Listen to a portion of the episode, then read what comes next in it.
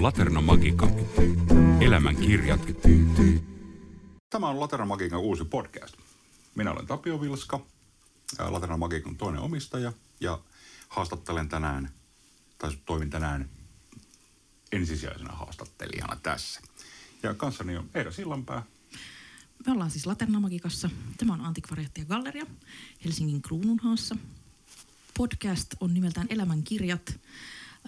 Tämä on tämmöinen ajatus oli siinä, että, että me haluttiin tuoda myöskin vanhempaa kirjaa uusien kirjojen rinnalle.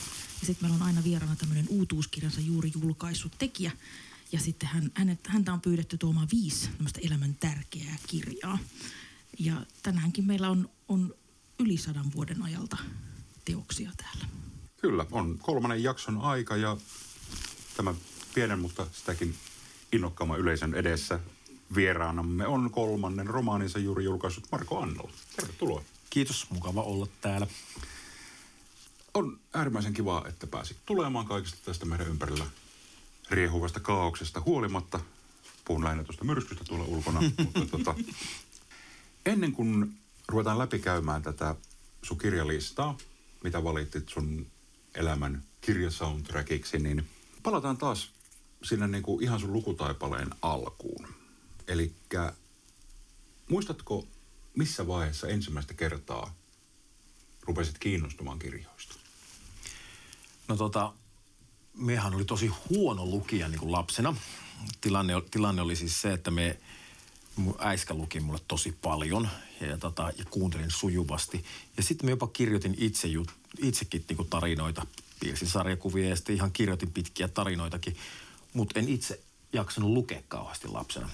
Ja oikeastaan löysin lukemisen sitten, että mä muistan, että mulla oli koulussakin jopa haasteita sen lukemisen kanssa. Ei ollut niin äidin kielen kanssa haasteita, mutta oli haasteita niin kuin pitkän, kir, niin kuin pitkien kirjojen lukemisessa. Ja muistan, että tota, ne pakolliset koulukirjat, mitkä piti lukea, ne oli aina niin kuin, ne oli aika pakkopullaa. Mm-hmm. Ja sitten, tota, sitten oikeastaan löysin niin kuin vasta nuorena aikuisena sen varsinaisesti sen lukemisen, mutta mä muistan niin kuin lapsuudesta, että äiti luki niin kuin Pekka Töpöhäntyjä ja luki ja sitten vähän pidempiäkin tarinoita ja ihan klassisia satuja. Ja, ja muistan sen, että meillä oli semmoinen iltasadun perinne. Ja tota, semmoinen, ja myös muistan sen, että se iltasadun perinne oli sellainen, että joskus jos äiti jostain syystä ei sitä iltasatua lukenutkaan, niin me kuvittelin mielessäni jotain.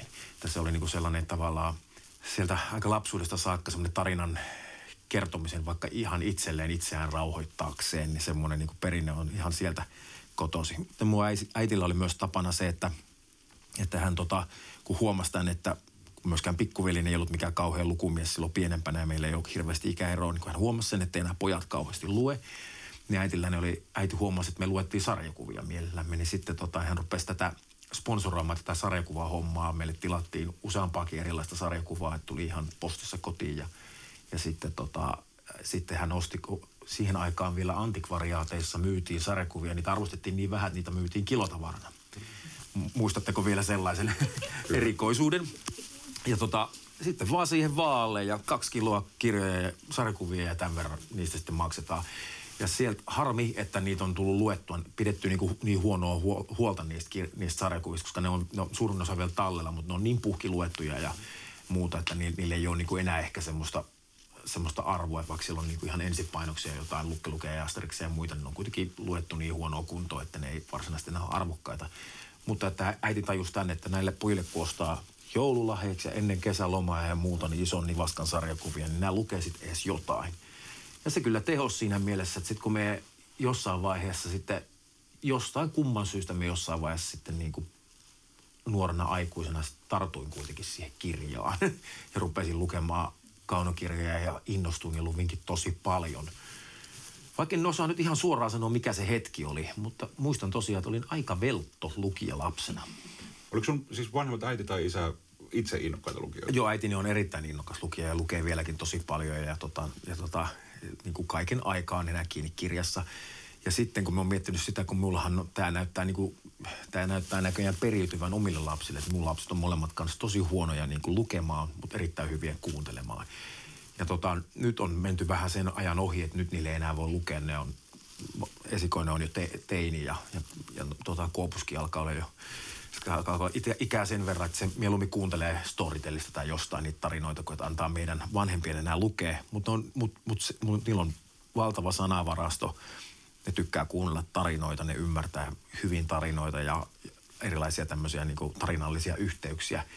Mutta tota, niin ei niitäkään ei nekään ole innostuneet niin lukemaan. Niin me en ollut siitä huolissaan, koska mä muistan minun oman historiani, niin, että tavallaan me jotenkin uskon sen, että, että, tota, että jos lapsi kasvaa semmoisessa perheessä, jossa vanhemmat lukee ja jossa niin kirjallisuus on läsnä, niin vaikka ne lapset ei just siinä kasvaessaan sitä ominaisuutta niin näyttäisikään niin valtavasti, niin kyllä se varmasti kantaa jotenkin aikuisuuteen saakka. Eli niillekin tulee joskus se hetki, että ne kaivaa jonkun kirjan jostain hyllystä ja rupeaa lukea. Sitten ne huomaa, että ne on käynyt väylä, sitten ne on lukenut Dostojevskin tuotannon yhdessä illassa. Eikä se ei sittenkään ole, tarvitse olla kiinni siitä, että sulle pakotetaan kirjallisuutta, vaan sulle pikkuhiljaa hivutaan kulttuuria. Ja nimenomaan, ja silloinhan se on ollut edistyksellinen ajatus silloin niin kuin 80-luvun alussa, kun niitä sarjakuvia on annettu, koska se todellakin on ollut niin kuin se, siinä 70-luvun loppu, 80-luvun alku, tai siinä, siinä taitteessa, niin sen arvostus on ollut niin vähäistä kuitenkin se sarjakuvan arvostus, että, tota, että äiti ei ole hätkähtänyt siitä, että nämä lapset nyt ei lue mitään, mitään vaan se on tullut, että ihan sama, jos ne selailee kuvia ja lukee puhekuplia. Se ei ole niin hätkähtänyt siitä ajatuksesta, että sillä tavalla jotenkin koen, että se on ollut äiti on niin jotenkin ollut aika hyvin jyvällä.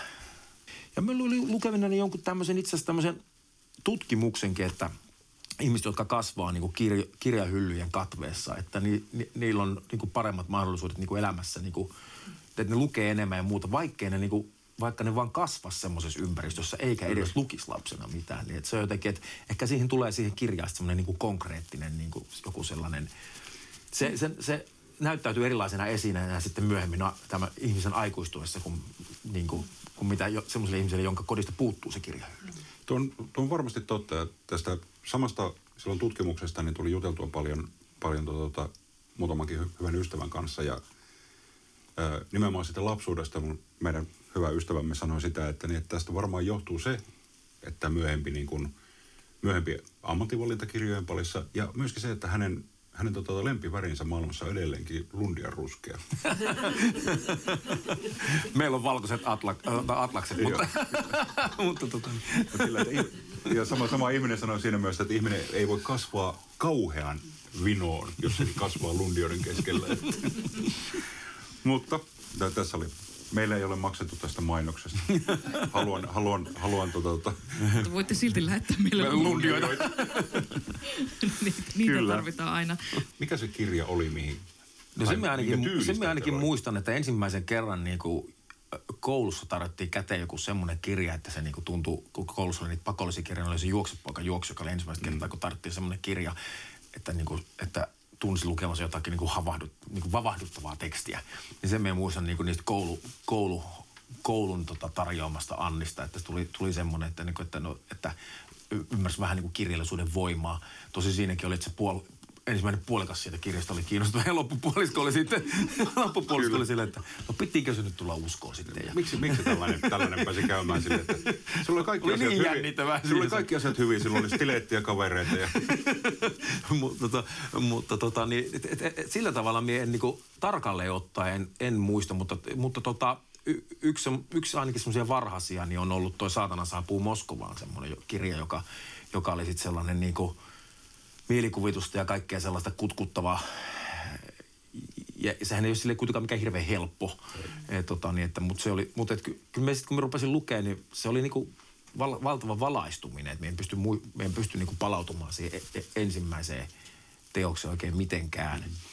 Mutta se me muistan, että kun me kävin iltalukion ja, ja siinä kohtaa olin kuitenkin jo kolmessa kymmenessä, siellä piti tehdä joku semmoinen kirja, semmoinen no vähän tämmöinen elämäni, elämäni kirjatyllinen homma ja me valitin sitä että opettaja pyysi niin kuin listaamaan kaikki kirjat, mitä, mitä on lukenut. Ja me olin opettaneet, että tämä on aivan, ymmärrätkö, miten mahdoton tehtävä tämä on. Mä olin kyllä lukenut siihen kohtaan niin paljon, että, että olo oli kuin Umberto Eco CVtä kattoessa, niin kun rupesi pistää ylös niitä kirjoja sitten tota, että mitä kaikki on lukenut. Ja että kyllä sitä tuli kahlattu, että sitten oli ne kiinni kirja, kirjassa sitten koko ajan niin kuin tyyliin sen kaksikymppisestä kolmekymppiseen sen, sen tota, iän.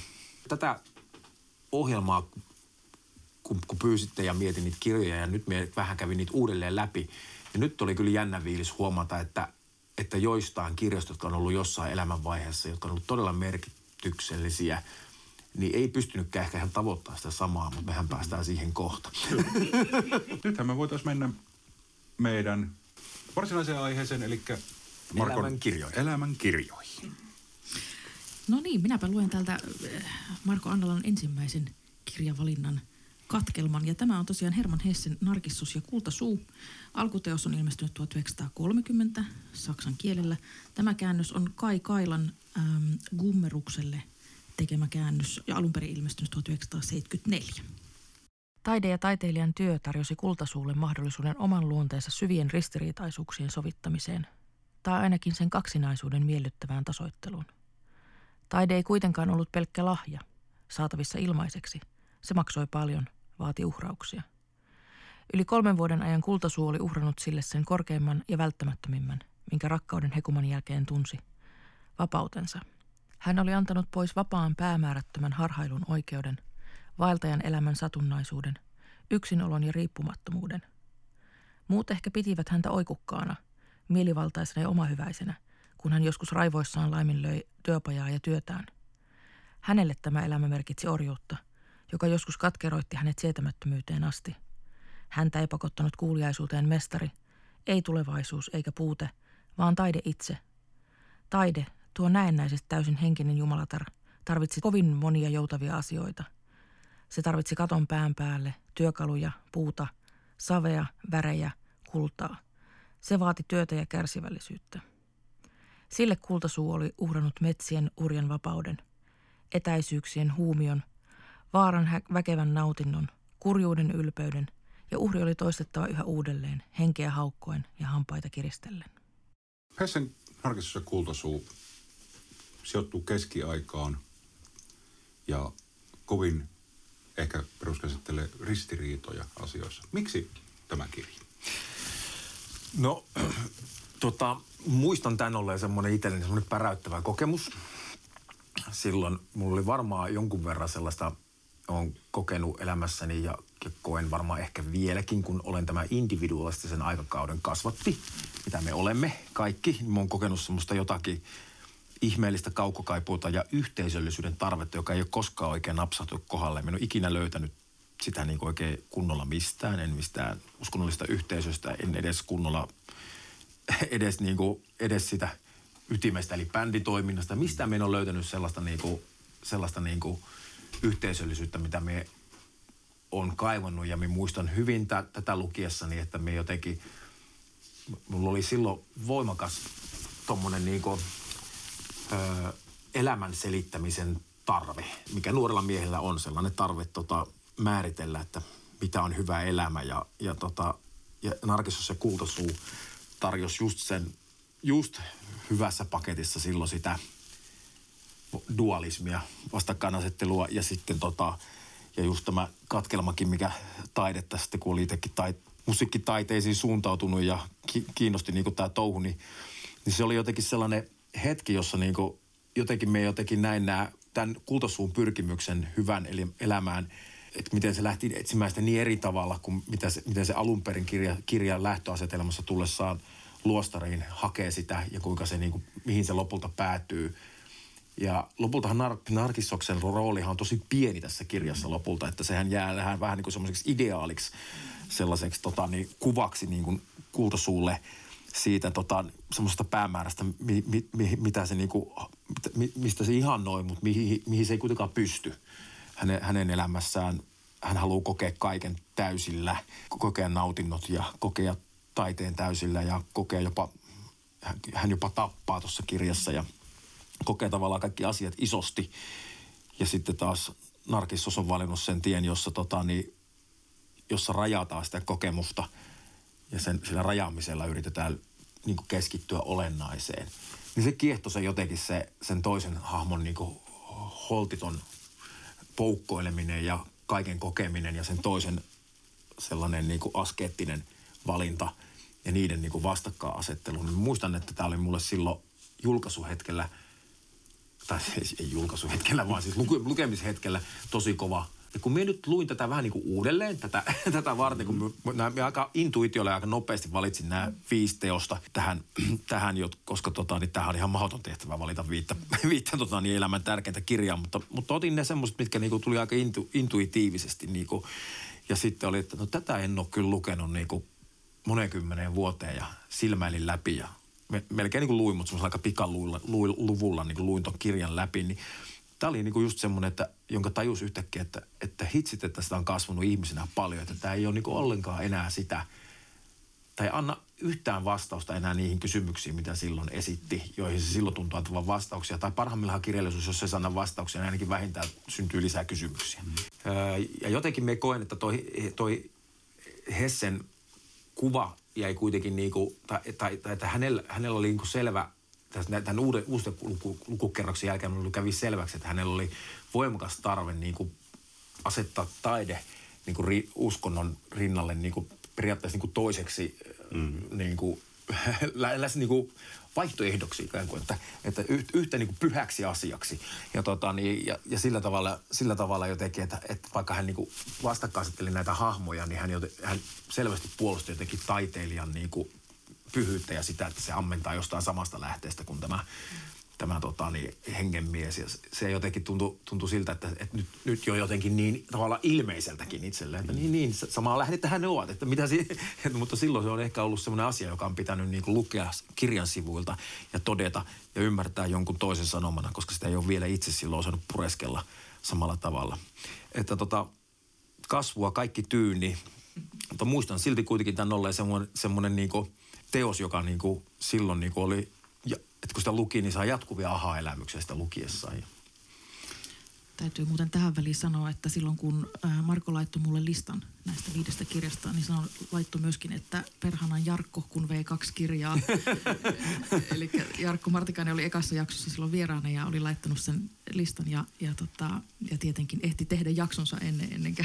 Joo, kyllä harvasti sattumia ja Turkan aiheita olisi voinut aivan hyvin myös olla tässä tota, Nukin listalla. Ja eihän mikään tavallaan ei olisi tietysti varmaan estänyt sitä, etteikö olisi voinut käydä läpi samojakin, mutta olisi vähän tylsää. Niin, tota, niin valitsin sitten muita. Mutta tota, niin, mut, mut semmoisissa vähän lyhyemmissä tekstipätkissä, niin kuin mitä harvassinkin sattumia on, niin niissä on tietysti aina se, että niihin voi palata yhä uudelleen ja uudelleen ja uudelleen. Ja sitten taas esimerkiksi tämä Narkissus ja Kultasuu, nyt kun me luin tämän pikalukuna läpi, niin ei mulle tullut semmoista fiilistä, että me tähän ihan hetkeen uudelleen tarttuisin kuitenkaan. Se on sellaista, joka ehkä pitää lukea jossain tietyn, tietyn nuoremmassa elämänvaiheessa, koska se tarjoaa just sille, että niinku, tässä on nyt tämmöinen juttu, että...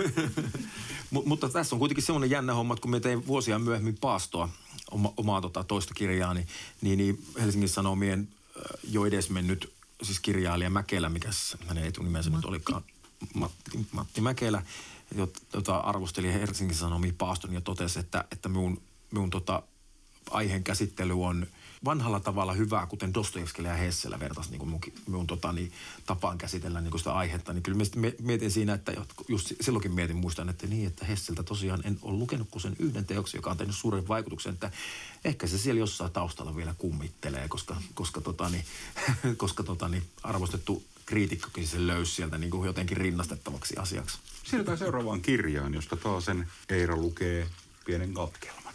Tämä on Umberto Ekon Ruusun nimi ja täytyy tähän sanoa ennen, ennen kuin lukaisen pätkä. Tämä oli siis hirvittävän vaikea valita. Tämä ei mun mielestä vieläkään ole, niin kuin tästä on vaikea valita pätkää, joka jollain lailla saisi tästä kirjasta otetta, koska ehkä voidaan koska, kohta puhua, että miksi, kun tämä kirja on niin eh, moninainen. Mutta pienen pätkän tästä alkupuolelta. Niin, ehkä minä olen sanonut Frau Williamista asioita, joissa ei ole mitään järkeä. Melkein kuin olisin heti alkuun tahtonut kerätä ne hajanaiset vaikutelmat, jotka hänestä silloin sain. Kuka hän oli ja mitä hän teki, sen, hyvä lukijani, voit ehkä paremmin arvata niistä teoista, joita hän suoritti luostarissa viettämiemme päivien aikana. Enkä minä ole luvannut sinulle mitenkään täydellistä kuvaa, vaan pelkän luettelon tosiasioista, jotka olivat ihmeellisiä ja kauhistavia. Sillä tavalla, oppien päivä päivältä tuntemaan mestariani – ja käyden matkan pitkinä tunteina loputtomia keskusteluja, joista kerron vähän vähältä jos tarpeen, saavuin hänen kanssaan sen vuoren juurelle, jonka huipulla luostari sijaitsi. Ja nyt on aika tehdä, niin kuin silloin teimme ja lähestyä sitä tarinassani. Ja suokoon Herra, ettei käteni vapisisi alkaessani nyt kertoa, mitä sitten tapahtui. Joo, tää, siellä luvit tästä muistaakseni, tämä on sen, tota, sen pojan, ää, tätä mie en kahlannut uudelleen läpi, koska mä oon lukenut tämän Joo. kolme kertaa. Tämä on ihan siis ihan Tämän alusta, kirjan. alusta Joo, niin tämä, muistaakseni tämä öö, tota, niin, oppipoika kertoo tässä alussa, tota, niin, aloittaa tavallaan ikään kuin muistelmina tämän, tämän tota, niin, Williamin ja hänen matkan tai sen ikään kuin tarinan. esipuheesta ennen, ennen kuin varsinainen Joo, tarina kyllä. tämähän on siinä mielessä jännä, kun me tajusin, kun me nämä kirjat tälle intuitiolla otin, että me ollaan tässä tosi samankaltaisen aiheen äärellä kuin Narkissuksessa ja Kultasuussa. Mutta se, mikä tästä tekee eri, tosi erilaisen kirjan, on se, että, että tota, niin Umberto Econ, se miten se aset, asettaa nämä kaksi, kaksi tota hahmoa, jotka myös Narkissuksessa ja Kultasuussa oli, niin se miten, mi- millainen määrä ymmärrystä ja tota, se, semmoista sanatonta ymmärrystä ja välittämistä ja muuta sillä Williamilla on tätä oppipoikaansa kohtaan, niin on tässä kirjassa semmoinen asia, mitä, niin- mikä jotenkin puuttuu siitä narkiksesta ja kultasuusta. Ja se, se, se, on- se, tässä on niin monta asiaa, mitkä on tehnyt vaikutukset, että mä osaa sanoa mikä, mutta tota niin, mutta jos, jos miettii, että, että Hessen agendana oli eh- kenties tuoda ilmi, kuinka suuressa asemassa taide on, niin sitten taas Ekolla tuntuu olevan niin kuin, tuntuu, se- on niin kuin taas sitten opettaja. Mm. Ja selvästikin niin kuin haluaa tuoda ilmi oman sivistyneisyytensä ja, ja, ja, tota, ja, pip, ja pip, bibliofiili, se haluaa tuoda ilmi sen kirjojen merkityksen, painetun sanan merkityksen ja ja tämä on siinä mielessä erikoinen kirja, tämä Ruusun nimi, että kun tämä, mie luen tämän ainoaksi dekkariksi, mikä mä oon elämässäni lukenut, koska miehen lue siis dekkareita, ja tämän mie koen, että tämä on niin kuin dekkari. Näin me on- Niin, ja monihan sanoisi, että tämä ei ole dekkari, vaikka se on vähän dekkarin kaavussa. niin, mutta, tota, niin, mutta koska, Murhamysteeri. koska minä en ole kiinnostunut murhamysteereistä, enkä dekkareista, enkä mistään isoista käänteistä, mitä kirjoissa tapahtuu. Että mä oon kiinnostunut pienestä piiperryksestä. ja sitten me kirjoitan myös itse sellaista.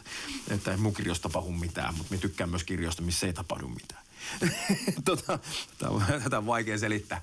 Mutta, tota, niin, mutta tässähän tapahtuu paljon ja huimia ja jännittäviä asioita, mutta, mutta se, että kun tämä on myös semmoinen niin kuin naisten suosikkikirja, siitä on ollut niin kuin naisilla suosittu kirja, tämä Ruusun nimi, sai paljon myös naislukijoita ottaa huomioon, että, että siinä on niin kuin aika raivostuttavankin niin kuin knoppaileva sävy. Mä ollut siinä on sit- yksi ainoa naishahmo, jota ei edes nimetä. Niin, ja aivan. hän ei osaa puhua, koska hän on niin maalainen. Niin, aivan. siis Et, että siis kaikista, että se on, tämä on hämmentävä, tämä on mysteerinen tämä kirja. Ja silti tämä on saanut mut tarttumaan tosiaan kolmella eri vuosikymmenellä, että me on lukenut tämän.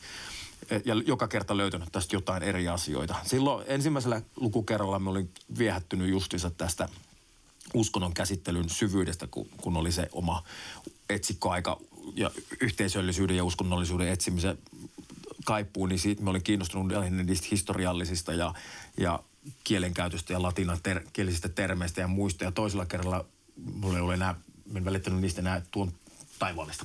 Sopii hyvin tähän yhteyteen tuo tuon taivaallista. Mutta en välittänyt niistä enää ollenkaan, vaan sitten minä näin sen enemmän niin kuin sitten taas sitten tota, jotain muuta. Ja sitten en muista mitä, miten se nyt meni, mutta, mutta jossain vaiheessa me olin sitten niin kuin enemmän, enemmän sitten kiinnostunut ihmisten välisistä suhteista. Mutta tämä on järkelemäisyydessään sellainen kirja, joka joka lukukerralla antanut vähän eri asioita. Ja siinä, no tässä on, mä oon itse lukenut tämän kahteen kertaan. Ja niiden välissä oli oikeasti yli 20 vuotta. Mm. Et mä kanssa luin silloin yliopistoaikoina, vähän 20 tämän. Ja ne tasot juuri, kun tässä puhutaan paljon, käsitellään paljon uskontoa ja niin kuin ihmisen ja uskon suhdetta. Ja jotenkin se pohjavire, mikä myöhemmin oli sitten, että kun tässä puhutaan kuitenkin intohimoista tässä mm. kirjassa. Että oli ne uskonnollisia intohimoja tai, tai sellaisesta niin kuin intohimoista liekistä, mikä ihmisillä on. Niin, ja sitten joku, kuinka ihmiset suhtautuu siihen intohimoonsa, että, että on, ajautuvatko ne niiden intohimoisen viet, vietäväksi, puolustavatko ne niitä henkeen ja vereen ja, mm. ja miten, miten he niin kuin suhtautuvat siihen niin kuin itselleen niin kuin pyhään asiaan. Tässä vielä sotkeutuu vähän, kun tässähän on harvinaislaatuisesti, kun siis kun tota, niin yleensähän niin kuin, aika harvasta kirjasta on tehty hyvää vilmatisointia, mutta kun tästä on tehty vielä hyvä vilmatisointikin, juuri menehtynyt, menehtynyt Saan Konneru pääosassa. Tässä vielä niin kuin se, että sitten kun öö, vielä kun menee välillä niin kuin jopa sekaisin, että siis, kirja, siis siinä leffassahan sitten taas kuvitetaan sellaisia asioita, joita, joita tota niin kuin, tuossa kirjassa ei välttämättä edes niin kuin huomaa lukevansa, mutta sitten niin kuin, kun muistelee tätä kirjaa, niin tulee ensimmäisenä jotenkin semmoinenkin mielikuva, kun, kun, tota, niin, kun luostarin jäsen raajat oikosellaan rukoilee kylmällä kivilattialla, mm.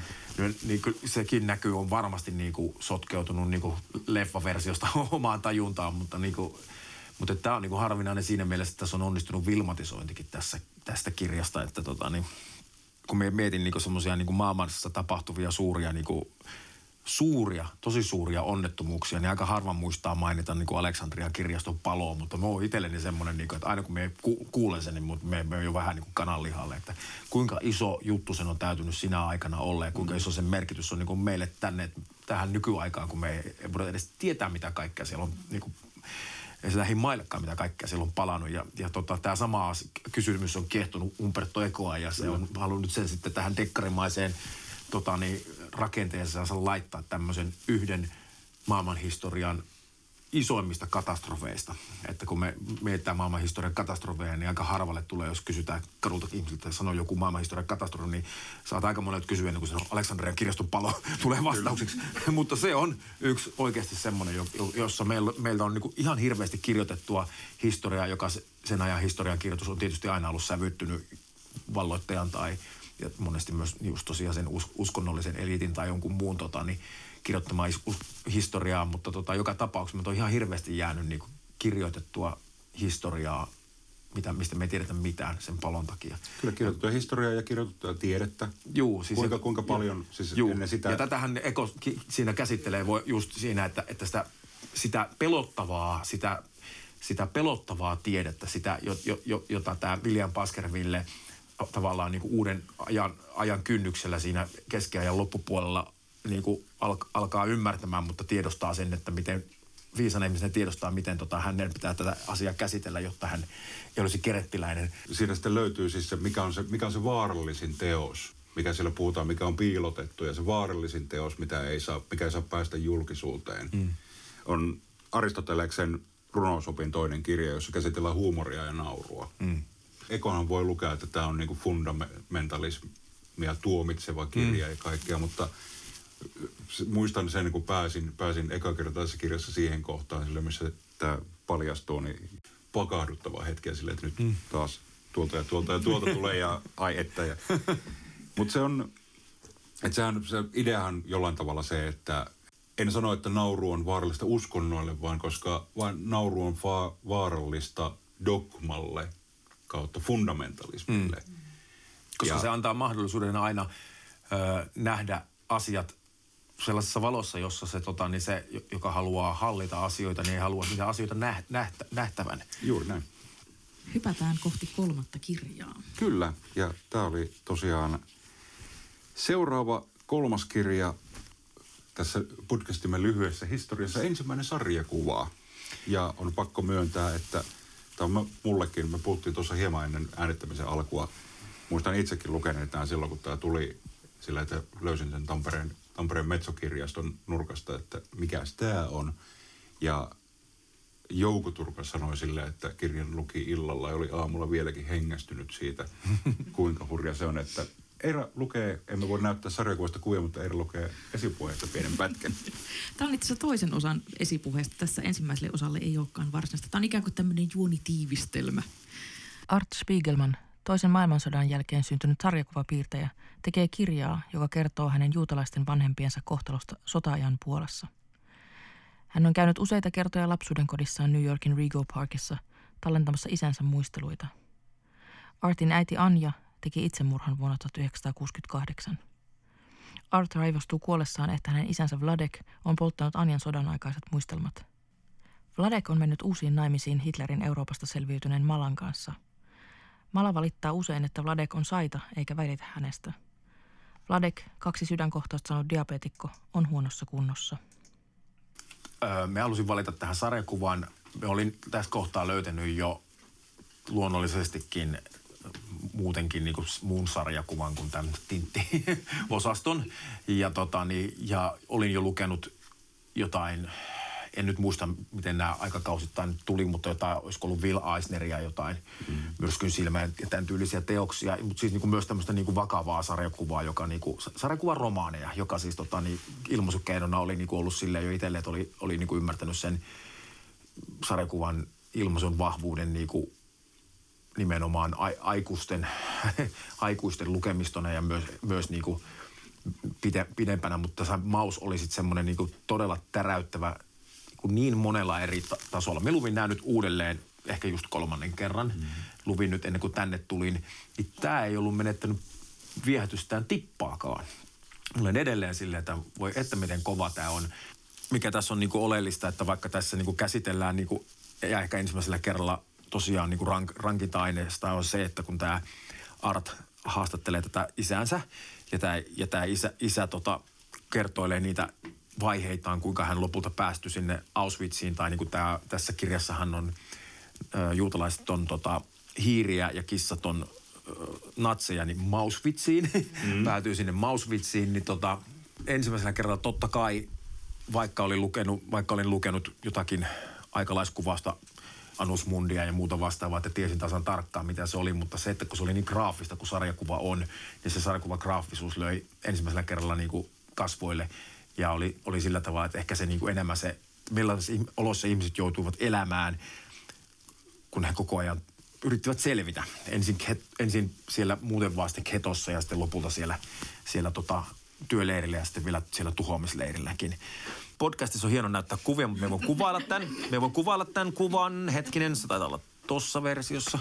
Eli mulla on itselläni tämmöinen Maussin suomalainen ensipainos, joka on, joka on tota kaksiniteinen eikä tuommoinen yksi ja kaksi, niin kuin sulla on siellä haastattelijalla. Niin tässä on tämmöinen kuva, jossa kerrotaan siitä, kuinka saksalaiset sotilaat kyllästyy siihen, kun lapset pitää meteliä. Ja tota, joten saksalaiset tarttuvat heitä jaloista ja iskivät seinään, eivätkä he enää koskaan itkeneet. Ja sitten se on hyvin tämmöinen graafinen kuva, missä tota, toi sotilas lyö ton lapsen tuohon seinään. Ja, tota, niin me muistan, että tämä oli mulle semmoinen niinku järkyttävä kuva, ja nyt kun me Janteen kanssa, niin ehkä teillekin. Tämä oli niin järkyttävä kuva, että mien niin kuin päässyt yli tästä kuvasta. Mm. Tämä, ei, tämä oli niin kuin mulle niin kuin too much information tyylinen niin kuin kuva. Et me jotenkin oli helpompi ymmärtää kaikki se muu.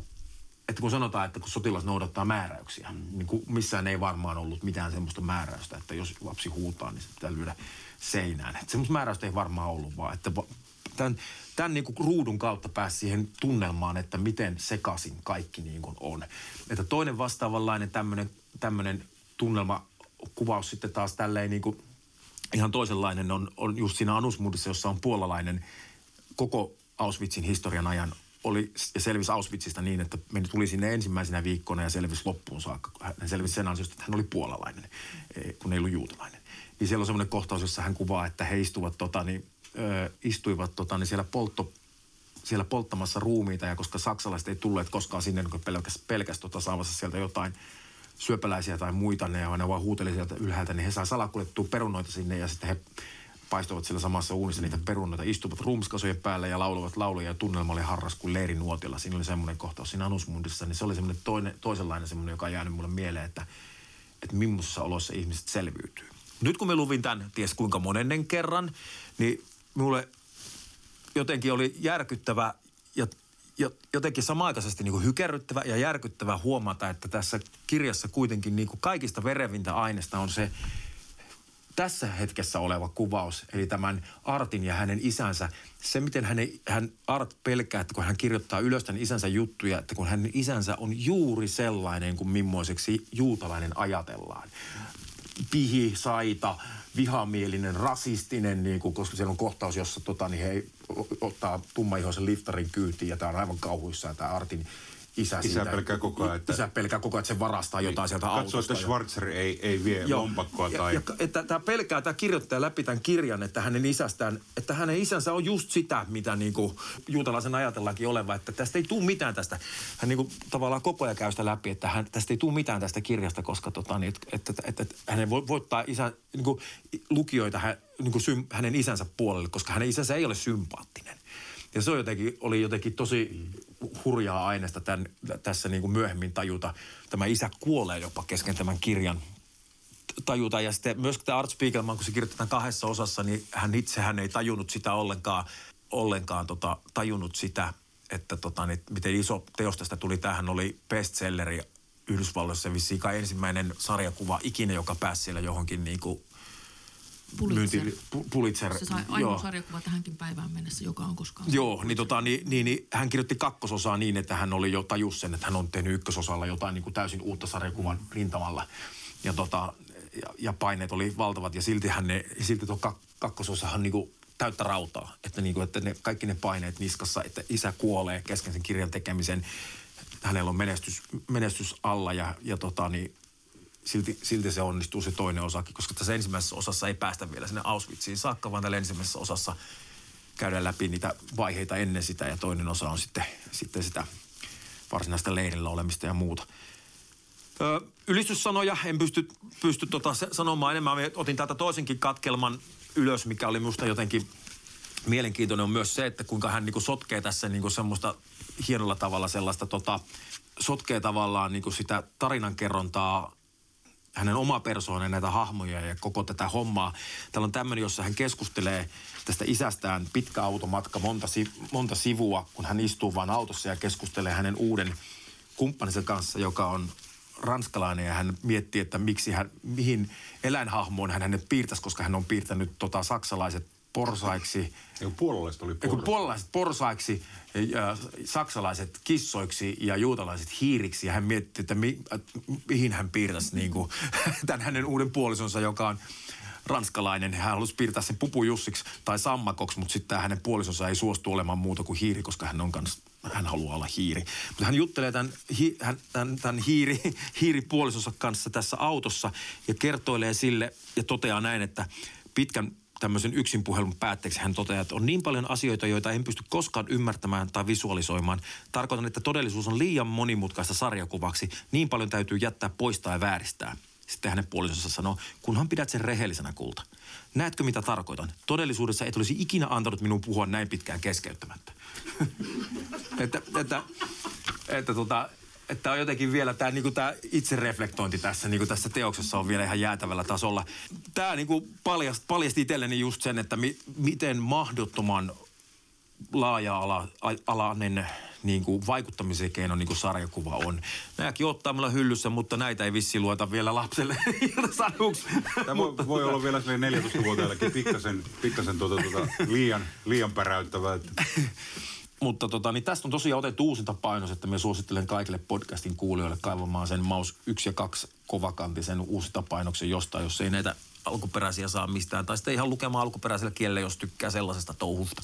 Mm. Minkä havainnon me tein nyt tässä viimeisimmällä kerralla tätä lukiessa on se, että kun tuo isä muistelee niitä vanhoja aikoja, eli niitä aivan kauheita aikoja, aina se niin kuin tavallaan kirkastuu sen ajatus, se kertoo niitä in, innostuneesti, se löytää niistä niin kuin hienoja hetkiä ja muita.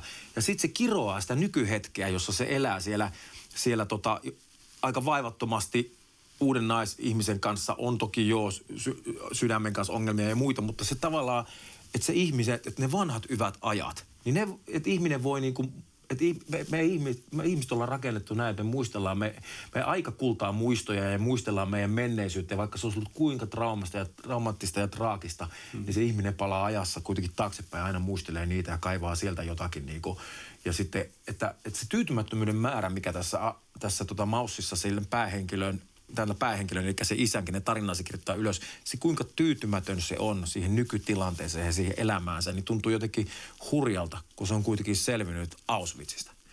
Ja, tota, ja jos kirjassa käydäänkin läpi sitä, jossain vaiheessa kun tämä kirjoittaja käy tera, terapiassa ö, ja tota, niin kuin kysyäkseen neuvoa, että minkä takia hänestä tuntuu, että hän, että, että hän niin, kuin niin se toteaa, että, että, että ehkä isäsi tuntee enemmän syyllisyyttä siitä, että on selvinnyt sieltä. Että, että kaikille, kaikille Auschwitzista selvinneitä ju, juutalaisia yhdistää se syyllisyys, se tietoisuus siitä, että on niitä harvoja, jotka selvisi sieltä. Ja sitä on varmasti jo, jokainen jossain määrin kipannut omille lapsilleen ja muille teemat on niin raskaita, niin isoja ja niin, niin hienoja ja niitä käsitellään tuossa niin hyvin, että, että tota, ei muuta kuin lukemaan. siirrytäänkö seuraavaan? Eli Kyllä. Kotimaista. kotimaista kirjaa seuraavaksi ja jos Eira lukee sieltä katkelman Juha Itkosta. No niin, Juha Itkonen myöhempien aikojen pyhiä ja tämä on Otavan julkaisema kirja vuodelta 2003. Vajaa 4000 Norjassa, runsas 4000 Suomessa ja Tanskassa, melkein 8000 Ruotsissa. Siinä oli tilanne nyt, Mary luetteli. Nämä luvut varmaan tunsimmekin. Mark ja Steve nyökkäsivät.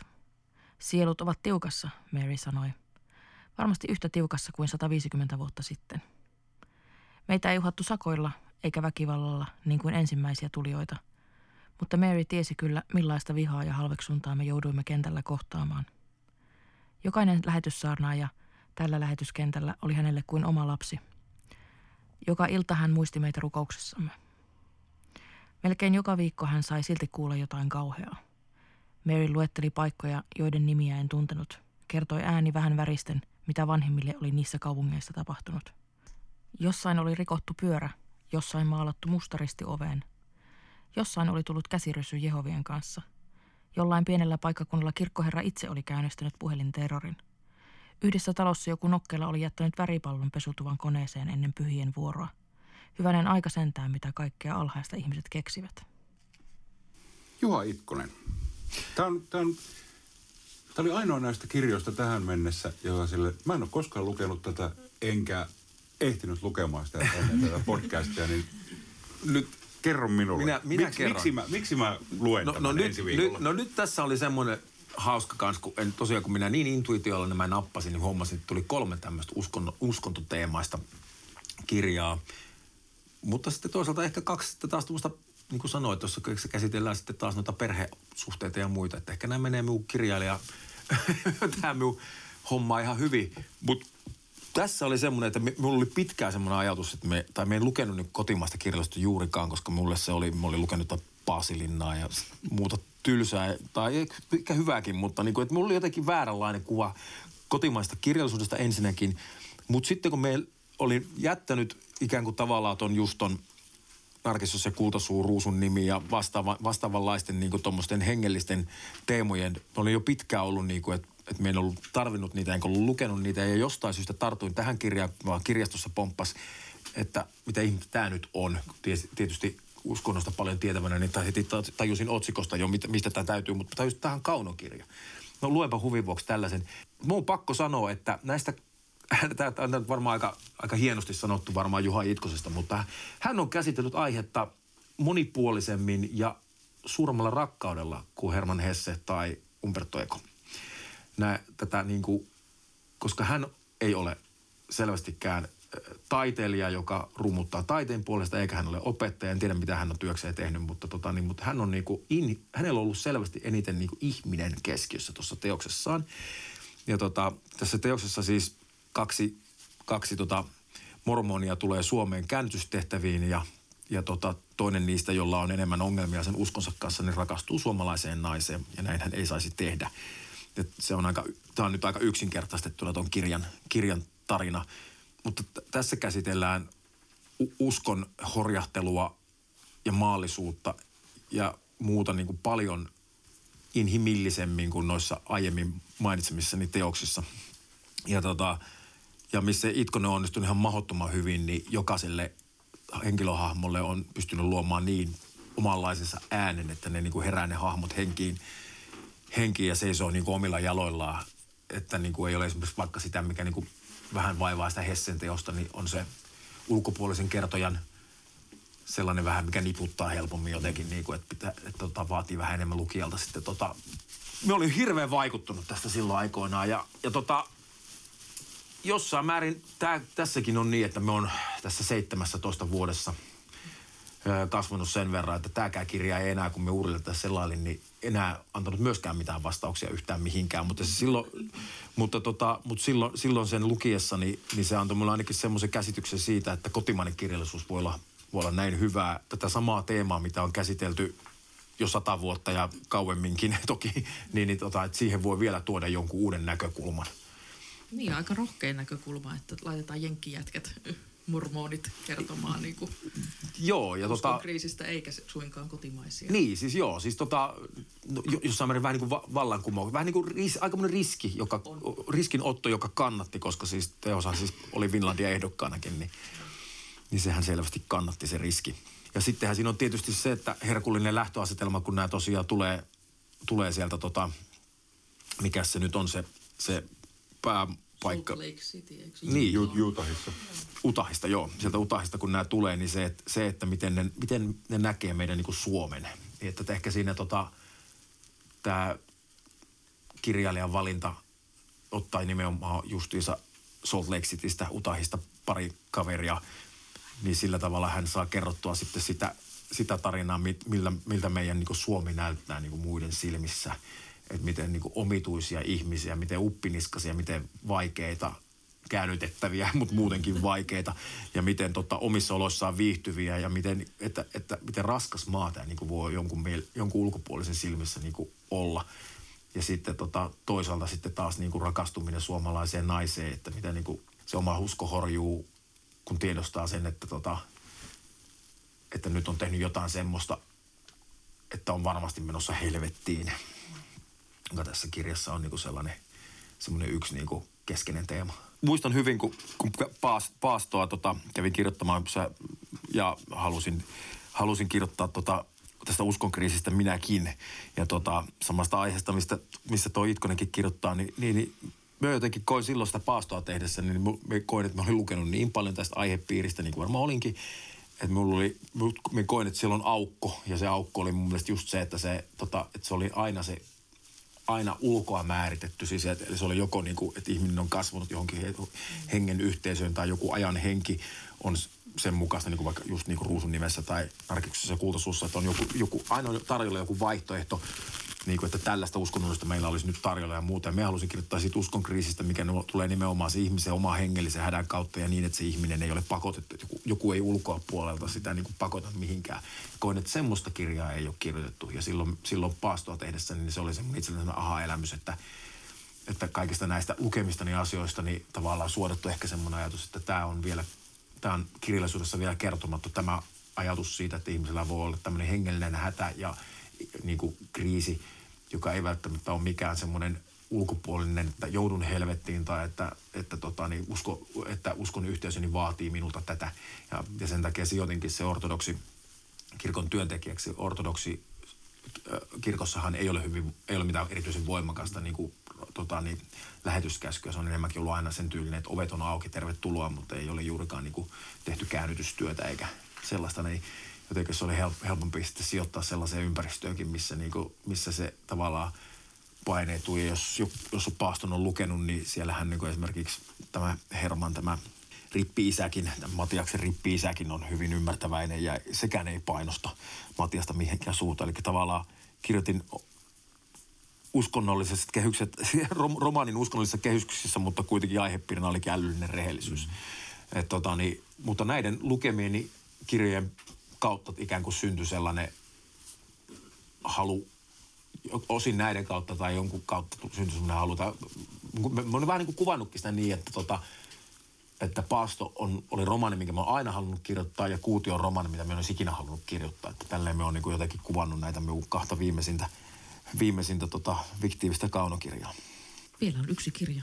Yksi kirja olisi vielä jäljellä, eli jos Eero lukee lisää suomalaista, eli Marta Tikkasta. Vuosisadan rakkaustarina ja mennään ajassa taaksepäin, eli 1978 on ilmestynyt tämä suomennos samana vuonna ja tämä on Eila Pennasen suomennos. Kuinka minä vaikutan sinun, kun olen saanut sinut uskomaan, että kaikki ajatukset, joita ajattelen, ovat vihamielisiä sinua kohtaan? Kuinka olet voinut saada päähäsi, että tieni vapauteen kulkee sinun ruumiisi yli? Kuka antoi sinulle käsityksen, että minun elämäni tulee sinun kuolemaksi ja rakkautemme kuolemaksi? Kuinka kovaa minun täytyy huutaa, kuinka sanattomasti hengittää korvaasi, että sinä käsittäisit, mitä minä yritän sanoa sinulle? Minä en uhkaa sinua. Minun vapauteni ei vahingoita sinua. Minun rakkauteni ei polje sinua maahan, se ei taistele sinua vastaan, vaan meidän puolestamme. Kuinka hitaasti minun on puhuttava, että kuulisit. Nyt on jo todella kiire, jos aiomme jäädä henkiin. Mehän tosiaan tehtiin tässä tämmöinen raamankaari, eli tultiin näitä teoksia niin kuin lukujärjestyksessä. Eli, eli minä olen lukenut tämän, tämä on tuorein lukukokemus nyt, minkä me valitsin tähän päräyttäviksi kirjoiksi. Tämä on äh, noin viiden vuoden takaa. kun me luin tämän. Ja tämä löytyi meiltä jo silloin kirjahyllystä, koska tämä on vaimon, vaimon kirjoja. Ja tota, me tartuin tähän silloin sellaisesta syystä, että me olin silloin tekemässä minun esikoiskirjaa, värityskirjaa. Ja me taistelin semmoisen ajatuksen kanssa, että, että missä kulkee se raja, mitä uskaltaa sanoa itsestään ja elämästään niin kuin kansien väliin. Ja sitten vaimoni vinkkasi, että no tosta voit vaikka katsoa tuommoista kirjaa. Ja, ja oli, se oli kyllä niin semmoinen kokemus, että oho, että, että näköjään voi mitä vaan. että eihän ole kuuskeluksesta kiinni.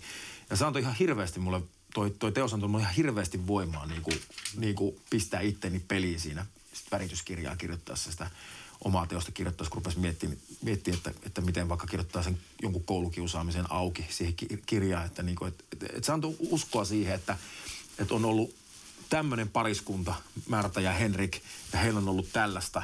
Ja, ja tämä Marta on uskaltanut tämän kaiken levittää meidän kaikkien luettavaksi. Että se rohkeuden määrä, se oli niin kuin itselleni sellainen, että mulla on vaikea käsite, käsitellä sitä, että kuinka, ro, roh, niin kuin, että kuinka joku voi olla noin rohkea. Ja sitten se jotenkin antoi itselleni semmoista voimaa kanssa niin kuin olla mahdollisimman auki. Tämä teos on itse asiassa äh, vastaus siihen Henrik Tikkasen romaaniin Mariankatu 26, joka on tuossa kulman takana, että siinäkin mielessä on. Joo, siis, joo, siis ja, mutta on monta kertaa, ja meillä on, löytyy Henrik Tikkasenkin teoksia, mä oon niin noi, monesti ollut, että pitäisi näitä lukea, ja vaimoni Inga, joka on siis kans kirjailija, Inga Makka, hänelle tuli varjonyrkkeilijä, esikoisteos ö, keväällä, joka on nyt tällä hetkellä Tulenkantajat tota, niin palkintoehdokkaana – vaimolla kulkee hyvin. Niin, niin, tota, niin, niin mehän, me ollaan melkein kuin Henrik ja Märta. niin, tota, niin, niin, niin, niin, niin, niin, niin, tota, niin, niin hän, on, hän, hän on monesti ollut, että, että luepa nyt tuosta toikin sitten vielä, tuo Henrikin tuo kirja, just tämä kirja. Mutta tota, niin on, on jäänyt lukematta, mutta kyllä me niihinkin tartun jossain vaiheessa. Mutta, tota, mutta tässä on myös, kun tämä on tälleen niin modernin runomittaan kirjoitettu, niin me, mutta me viehätti myös tämä, tämän teoksen tota, muoto viehätti myös hirveästi muuta. Se, se, se rivien niukkuus ja niin silti se niin kuin tarinan määrä, tai silti se niin kuin tunteiden ja, ja tota, niin sen tarinan välittämisen määrä, mikä syntyy, vaikka, niin kuin, vaikka saat olla vaikka vain sivun mittainen niin kuin, tai muutama rivi tässä tuli. Tai muutama rivikin joo, parhaimmillaan ja silti kauhean painavia. Semmoisia tykin kuulia ne kaikki ne. Mm ne tota, niin, niin joten, jotenkin se oli, se oli myös sellaista, että tota, mitä oli tälle lyyrikkona niin jotenkin helppo ymmärtää, että tota, niin okei, toisella on tuommoinen taito. Että jotenkin me on vaalinut tätä ajatusta siitä, että Marta on näistä tikkasista niin kuin se kovempi kirjoittaja, niin me en uskalla avata niitä Henrikin kirjoja, kun me haluan vaalia tätä vielä jonkun aikaa. Että. Siinä oli viiden satsi. Siinä oli viiden satsi. Sitten on, on, meillä oli vielä kuudes, josta Marko voisi kertoa, että Kyllä, sulta tuli siis juuri Kuut, Syyskuussa tuli kuutio, joo. Kyllä. Tota, on mun kolmas kaunokirja ja kolmas ikään kuin alle neljään vuoteen. tota, me on ollut ihan uuttera. Ja siinä ohessa on tullut muutama levykin. Mm. joo, siis kuutiohan on tämmönen niinku, no kuutiossa öö, oikeastaan tota, niin sen voi kiteyttää niin, että kuutiossa poika ratkoo Rupikin kuutiota ja isä yrittää ratkoa poikaa. Kuutio on isän ja pojan tarina – Isälle ei anneta koko kirjassa nimeä ja poika on Aatos, koska isän identiteetti on olla Aatoksen isä, niin sille ei anneta nimeä, vaan hän on Aatoksen isä. Toi kuutio käsittelee modernin miehen, etenkin modernia mie- miehisyyttä, mutta etenkin modernia isyyttä, koska me jotenkin koe, että varsinkin meillä täällä Suomessa, tässä meidän takapajuisessa maassa, niin ei tarvitse mennä kauhean kauas, kun isyys oli aika, aika erikoinen termi, että meistä aika harva meistä modernista miehistä on saanut kauheasti mitään mallia hyvästä isyydestä. Varsinkaan just sitä tasa-arvoisesta kasvattamismallista, mi- mihin kuitenkin nyt tässä ajassa suurin osa pyrkii. Niin se myös tuossa teoksessa myös semmoista, myös semmoista menneiden, menneiden muistelun tai sen sukututkimuksen vär, värittämisen kautta semmoisissa tarinoissa mennään sitten taas taakse ja kuvataan sitten taas sitä, millaista, millaista tota isyys perheenpään rooli oli ehkä en, ennen ja kuinka, tota, kuinka tota, niin tämä päähenkilö suvussa, niin kuin millaisia hänen roolimallinsa, miehen roolimallit olivat ennen häntä ja millainen, miten taas hän, millainen isä hän pyrkii olemaan pojalleen.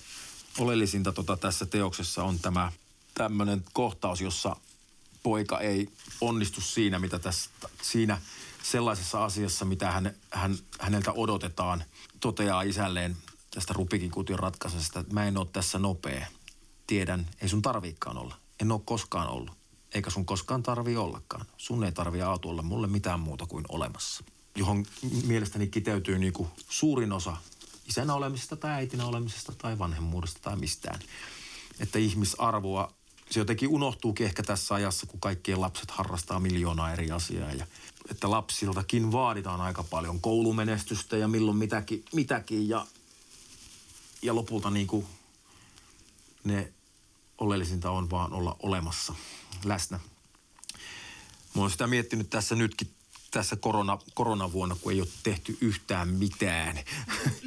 ja tota, ei ole käyty missään eikä muuta. Ja sitten mä oikein miettinyt sitä, että millaisia asioita sitä niin omasta lapsuudesta muistaa, kun mun käy istunut autossa käynyt melkein kaikki Euroopan maat läpi, kun isäni ja äitini vei joka paikkaa. Ja me muistan niistä pikkulapsena niistä tota, niin reissusta sen, että söin vesimelonia. Että lopulta niin kuin joku semmoinen isän sylissä istua ja syö vesimelonia tyylinen niin kuin juttu. Että, tota, että hyvään vanhemmuuteen ei lopulta tarvita ihan mitään niin kuin kauhean isoja mm. eleitä ja käänteitä.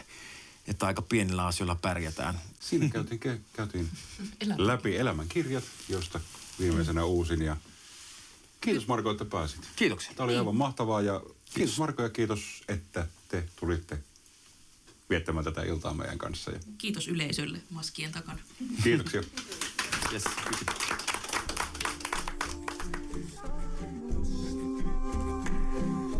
Elämänkirjat podcast nauhoitettiin elämän yleisön edessä kirjagalleria Laterna Magikassa marraskuussa 2020. Vieraanamme oli Marko Annala, jonka kolmas romaani Kuutio on juuri ilmestynyt. Tämä podcast on saanut tukea Otavan kirjasäätiöltä. Kiitämme myös Teemu Korpipäätä ja Tanssiteatterin raatikkoa laitteistolainasta. Seuraavan jakson vieraana on sarjakuvataiteilija Tiitu Takalo. Suurkiitos tunnusmusiikista Puuluup yhtyeelle. Äänitys ja tuotanto Tapio Vilska.